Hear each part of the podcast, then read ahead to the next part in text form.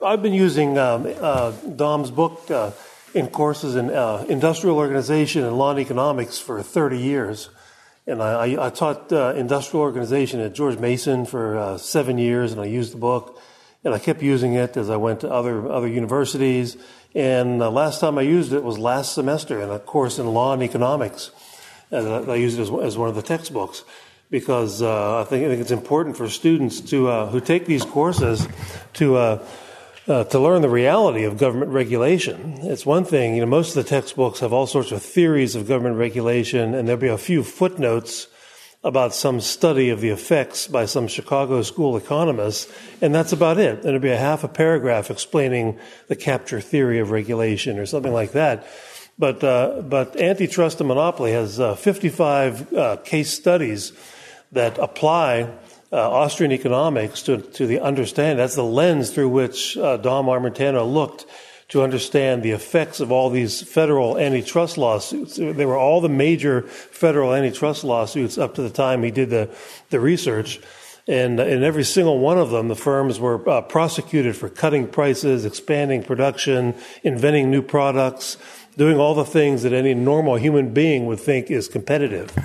Uh, and so, and so it's still relevant, even though uh, you know he quit. Uh, you know when when he quit, and and, and uh, it's it's still relevant. I still use it. I'm probably going to use it again next semester. I'm teaching law and economics again, so I'll probably use it next semester. And uh, Roy and I, Roy mentioned to me before the session that uh, what a shame it is that some young Austrian didn't follow through and write uh, the sequel, you know, with uh, antitrust cases from 1982 on to, to the present day with uh, you know a similar format, you know, and uh, and that would be a great dissertation for someone to do at a place like George Mason University if they could just wean themselves away from studying pirates and things like that and, and, and, get back to political economy. Um, maybe someday somebody will do it. I don't have high hopes for that, though. or, or the tattoo industry in prison. I think there was a dissertation on that topic, too. And so, uh, and so, uh, and, uh, if no one, maybe I'll do it. Uh, if no one else wants to do it someday, but it, it would be a great uh, addition to the literature. And uh, you know, at my university, uh, I teach in a business school, and the, and the students can get a, a, BA in economics. They can get a BA degree in business economics, and now in the last couple of years, they can get a BA degree in quantitative economics.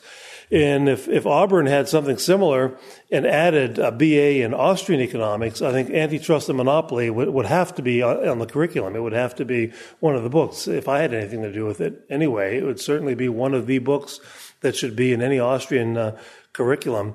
It's the best example I can think of of the application of um, real solid Austrian competition and monopoly theory to to government regulation and uh, and so it's uh, so that's that's the way I've always thought of it. And so what I thought I'd do with the rest of my time is I know uh, mostly for the benefit of the the people who are uh, uh, younger than Roy Cordato in the audience, and and weren't really familiar with this whole this whole arena of what happened with antitrust in the 1980s and and into the 90s, uh, theory wise, research wise, and policy wise uh, you know, you know, in terms of policy wise, there really was a bit of a, a revolution in, uh, during the Reagan administration because some of the, the head of the Federal Trade Commission was James C. Miller III, who was a student of James Buchanan and Gordon Tullock and Leland Yeager uh, and, and, people of that sort at the University of Virginia when he was a student. And when he took over the FTC, uh, he was familiar with a lot of the critiques of antitrust I'm not sure he was familiar with Antitrust and Monopoly, Dom's book, but, uh, but he was familiar with most of the Chicago school research, which the best of which was very Austrian in its orientation, because it was the Chicago school people like Yale Brozen and, uh, and Harold Demsetz at UCLA who, uh, who challenged the prevailing view uh, at the time. The prevailing view, theoretically, was the concentration doctrine. They, you know, they, they purported to find a correlation correlation between uh, co- industrial concentration and profitability. And uh, one of the big home runs that was initially hit by the Chicago schoolers was Yale Brozen published an article uh, using the same exact data that a Harvard uh, statist, uh, sorry if I'm redundant, uh, uh, had, had used in some famous studies showing industrial concentration leads to higher profitability on average, and then the, they just assumed that the cause of the higher profitability was collusion. It, it was always just assumed, uh, or they would they would invent uh, a couple of hundred oligopoly theories to justify the assumption. Uh, but it was never proven. It was just assumed that, that that was it. And but Brozen took the same data and he said, "Well, look at the profitability of this industry that's supposedly a monopoly in 1960, and then control for the business cycle and see what happens uh, 10 years forward. And of course, the, what he's found was the profitability all, all descended toward the median, and the profitability of the industries at the bottom, the least profitable, tended to ascend toward the median also. And so he found, you know, manufacturing was very dynamic. Well, of course, at any one point in time, somebody's going to be the best.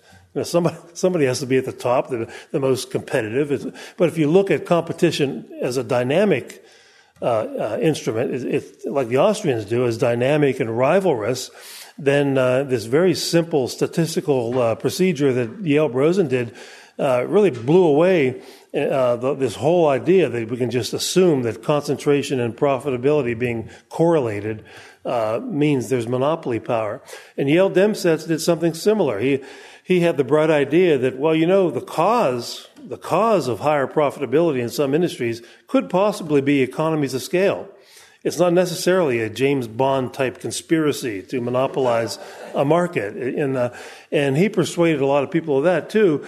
And the point I'm making here is that w- when the Chicago school did become uh, very successful in criticizing antitrust, it was because they became more Austrian like uh, and, and, started doing the type of research that uh, that Dom did.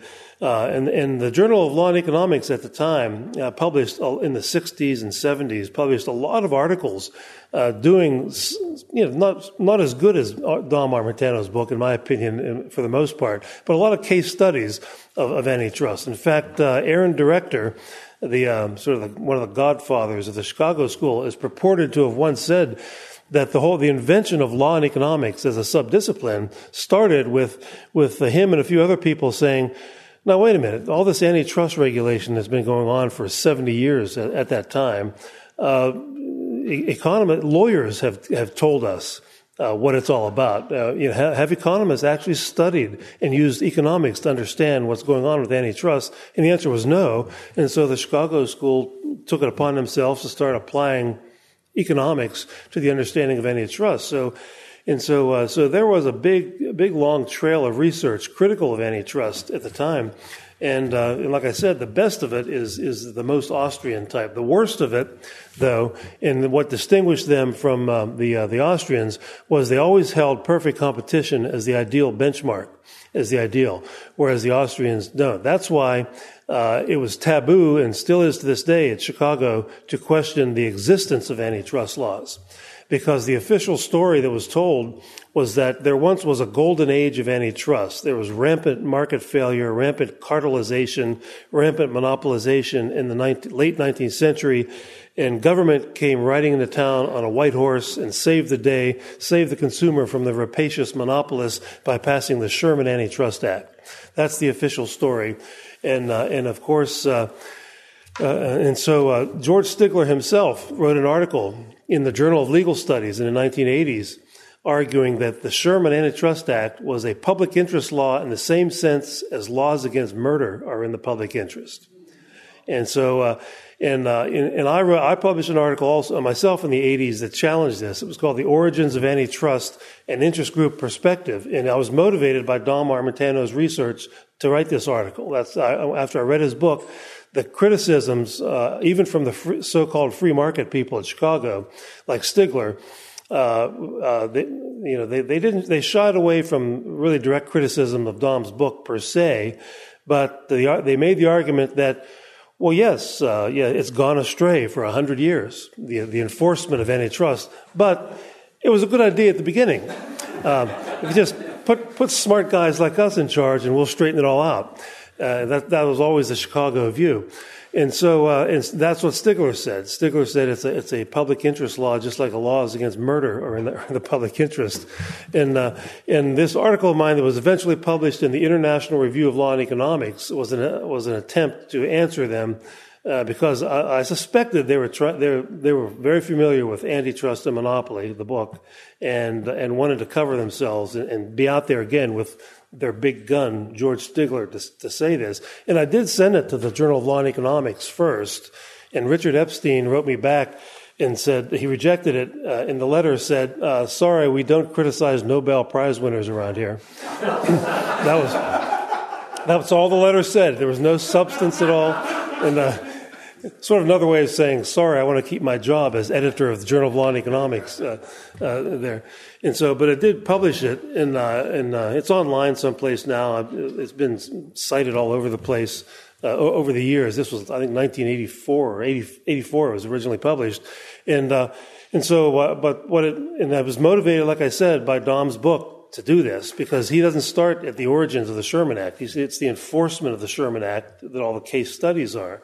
So this was one attempt on my part to answer Stigler and, and the critics about the golden age. Because anyone who had studied political economy and public choice knows that this whole story sounds fishy as can be uh, there. And so, uh, anyway, so what I found was I, I had a research assistant uh, go dig up all the antitrust books that are in the library at George Mason, and uh, which he did. We had a big stack in my office of all these these books, and then, then step two was, well, what do they say about actual prices and production levels in the 10 years prior to the Sherman Act of 1890? Do they, like, because all, all these books say rampant monopolization, rampant cartelization, uh, and, and, that was the justification. And we found that not a single book, either in the law library or the, or the regular library, had one statistic showing prices were going up uh, uh, you know, in, general, because this was, after all, a period of price deflation. The post-Civil War era was a period of, uh, of pretty significant price deflation. So just that fact should at least uh, lead you to, to just question this this uh, official mantra of, of rampant pr- uh, price increases. Okay, so I said the next step was, well, let's get, our, let's see if there, these price data are out there. And, and so we did our best to using go, all the government statistics that are available. Uh, and, uh, and in a nutshell, what we found was all the, oh, there was an intermediate step. I had him go look through the congressional record and write down the list of all the industries that were being accused in the congressional arguments of uh, being monopolies. And so we knew who was being targeted. And uh, in a nutshell, I found that those industries uh, they were all dropping prices much faster than the price level was falling for the 10 years before the Sherman Act and 10 years after. And they were all expanding, produ- expanding production much faster than GDP was expanding, some of them 10 times faster than the, the economy as a whole was growing. And so these were the most rapidly growing, innovating, uh, price cutting industries in the country for 10 years prior to the Sherman Act. And of course, uh, one response that some people made to that was that, well, it was predatory pricing. Yeah, they, they, they, they, cut, they cut prices for 20 years and lost money for 20 years in hopes that someday they could make a killing. And, uh, but that, and that's, that's still a respected theory in mainstream economics, predatory pricing. Uh, uh, you know, there's, there's never, I call it the unicorn of economic theory because no one has ever seen one, but that people talk about it from time to time. And uh, where, where, where the unicorn theory uh, rests now is in game theory. So they, they'll tell you now, well, yeah, no one has ever seen a monopoly created this way, but a game theorist can, can figure out a game that can show you that it's feasible, that this could happen. Of course, that's why it's called game theory. It's not, it's not serious. It's game, it's a game. And so, and so that's, that's where that uh, stupid theory lies right now, and there's probably many dissertations being written about it right at the moment by game theory, budding game theorists out there. And so, uh, and so I thought I did a pretty decent job in blowing that out of the water, this, this idea, that, uh, this public interest theory of the origin of the Sherman Act. And then uh, Don Boudreaux and I wrote another article about, uh, uh it's on, the, it was in the Review of Austrian Economics on the protectionist roots of antitrust. And it's about uh, the state governments. Some of the state governments passed antitrust laws before the federal government did. And the same, same thing happened. They, they, were, they were targeting the price cutters and, and the most prolific producers at the state level. There, it was protectionist all the way and this was in the 1880s. And so, uh, and so, so that's out there, and it's it's mostly ignored by the the, uh, the mainstream economists. Of course, they don't want to they don't want to hear this stuff, but it's out there. And so, another thing that, that was going on at the time in, in the 80s, and uh, was that um, uh, the Public Choice School was uh, was doing some pretty good work on antitrust.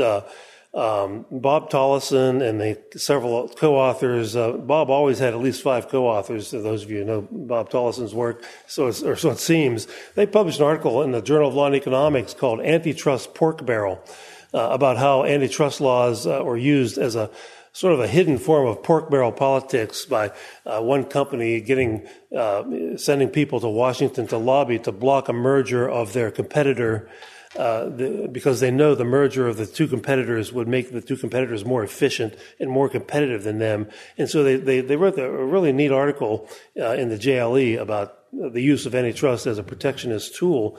And, uh, and so they did some good work. Uh, uh, Bill Shugart and Fred McChesney edited a book of readings on the called "The Political Economy of Antitrust." It's all public choice inspired articles on on antitrust. but then at the same time, um, you know, rent seeking was a big part of the research agenda of the public choice school at the time. And, uh, and they, they, so they were experts at rent seeking and were experts at being rent seekers within the economics profession.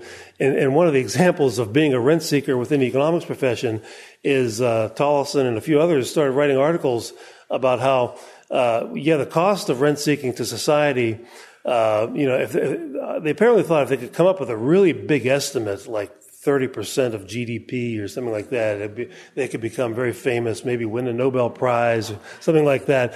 And so they started uh, saying things like, well, advertising is wasteful rent seeking. Uh, um, price, uh, price differ- product differentiation is wasteful rent seeking. Uh, uh, you know, mergers are wasteful rent seeking because after all, not all of them work out. Some of them, some of them don't lead to lower costs, which is true. And so they, they started uh, publishing a slew of articles, uh, whereas the original idea of rent seeking, in the, in the eyes of Gordon Tullock, who was sort of the, the modern inventor of the literature in this, uh, it was all about protection and lobbying for protectionist tariffs, lobbying for subsidies.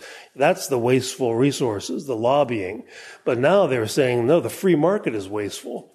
And so, uh, so I, uh, I'm not the only one. Steve Littlechild wrote a, a, really excellent article in the Economic Journal around 1980 about this. And then I wrote one in the International Review of Law and Economics uh, five years later called the, Do- the Domain of Rent Seeking Behavior, Private or Public Choice. Uh, where I pretty much laid out the Austrian view of competition and explained why uh, you should not include advertising, product differentiation, mergers, uh, as wasteful rent seeking. And, uh, and uh, Dennis Mueller, who at the time was the president of the Public Choice Society, uh, even wrote, wrote uh, an article uh, in the Journal of Economic Literature saying that there should be new standing committees of Congress to determine which types of R&D should be allowed because he thought some types of R&D were just sort of a sneaky rent seeking. And so imagine the rent seeking that would go on if you had a congressional committee that could ban your com- competitors' R&D spending. And so, and so that tells you, that tells you the quality of, uh, of, of some of the uh, some of the literature that ends up in the so-called Journal of Economics, uh, Economic Literature. And so, and but but this this again, this all of this personally, it was it was inspired by Dominick Armentano's book uh, because I, I, was always interested in I/O. It was one of my interests in graduate school, and then uh, and I thought, well, this is this is just a model piece of scholarship. It applies good, solid Austrian theory to to uh, government policy, regulation, antitrust policy and uh, and and we need a lot a lot more of that for sure. And uh, one one sort of footnote type of thing I did along these lines was uh, my article uh, called "The Myth of Natural Monopoly," in which uh, I, I questioned this whole idea, the whole story that's in the textbooks that economy scale of scale economies of scale arose and uh, and then and, and the, but and created monopoly in the free market, and then somehow the government rode into town on a white horse again and saved us from monopoly. Never happened that way. Uh, the governments created the monopoly, and then economists invented a theory to justify it. And uh, you can read my article for that uh, if you want. And the final article that was along these lines that I wrote was co-authored with Jack High in the Economic Inquiry in 1988. It was called Antitrust and Competition Historically Considered. And, uh, and we, we surveyed every economist in the late 19th century who, who wrote anything about competition and antitrust. And it was a small club back then, so you were, you were able to survey the entire population of professional economists. And it wasn't unanimous, but I think there was one dissenter uh, but it was almost unanimous that they were opposed to antitrust regulation in principle. They thought it was inherently incompatible with, with marketplace competition. They weren't critics like Chicago schoolers. They didn't say, put smart guys like us in charge and we'll fix it. They thought it was the, idea, the whole idea was inherently incompatible. And that, of course, is uh, the same way in which a lot of Austrians think about it. And so I don't know if any of this will have any effect on anybody or anything uh, uh, ever. Uh, I'd like to think so uh, sometime. But it was all inspired by uh, the, the model of Dom Armentano as a scholar. And my time is up.